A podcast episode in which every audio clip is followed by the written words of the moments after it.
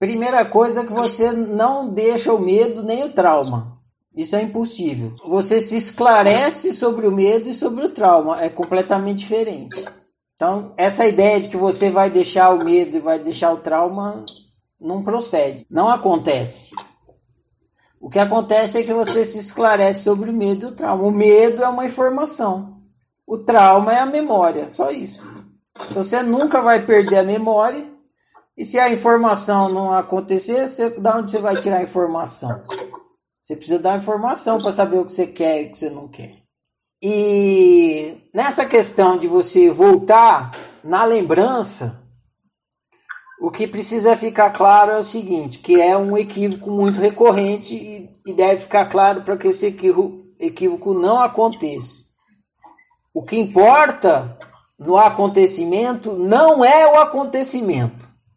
O, que aconteceu não importa. Então, você voltar numa, numa experiência, você voltar numa memória, achando que o importante é a memória, não vai acontecer a cura. Nem em você, nem na pessoa que você está tentando trazer a cura.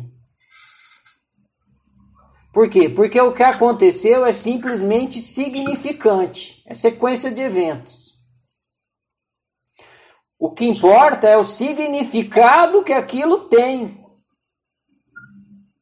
E não a estrutura formal daquela experiência. Tem uma historinha que ilustra bem isso.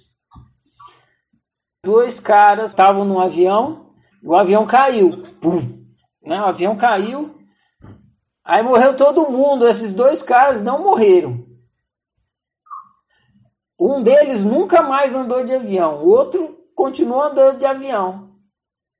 Aí foram perguntar por que, que aquele cara nunca mais andou de avião. Ele falou: pô, eu fui andar de avião, o avião caiu, quase morri, nunca mais andei de avião.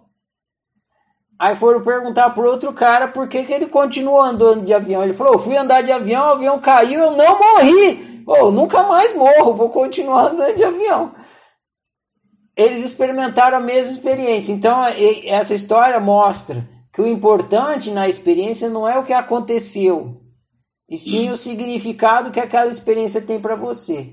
Então, na hora que a pessoa está fazendo, trazendo as informações e colocando em cima da mesa, ela ainda não sacou o significado das coisas que ela está colocando em cima da mesa.